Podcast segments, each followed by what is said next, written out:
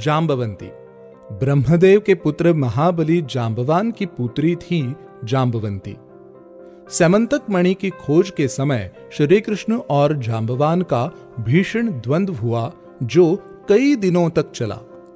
अंततः महाबली जाम्बवान को आभास हो गया कि ये श्री राम के ही अवतार हैं। उन्होंने श्री कृष्ण से क्षमा मांगी और स्यमंतक मणि के बदले में उनकी पुत्री जाम्बवंती से विवाह का प्रस्ताव रखा। जब श्री कृष्ण को उनकी सभी पत्नियों से पुत्र हुए और जाम्बवंती को नहीं तो उन्होंने श्री कृष्ण से पुत्र प्राप्ति इच्छा व्यक्त की। श्री कृष्ण ने शिवजी की आराधना कर उनसे जाम्बवंती के लिए पुत्र की कामना की। शिवजी की कृपा से जन्मे इस पुत्र का नाम सांब रखा गया।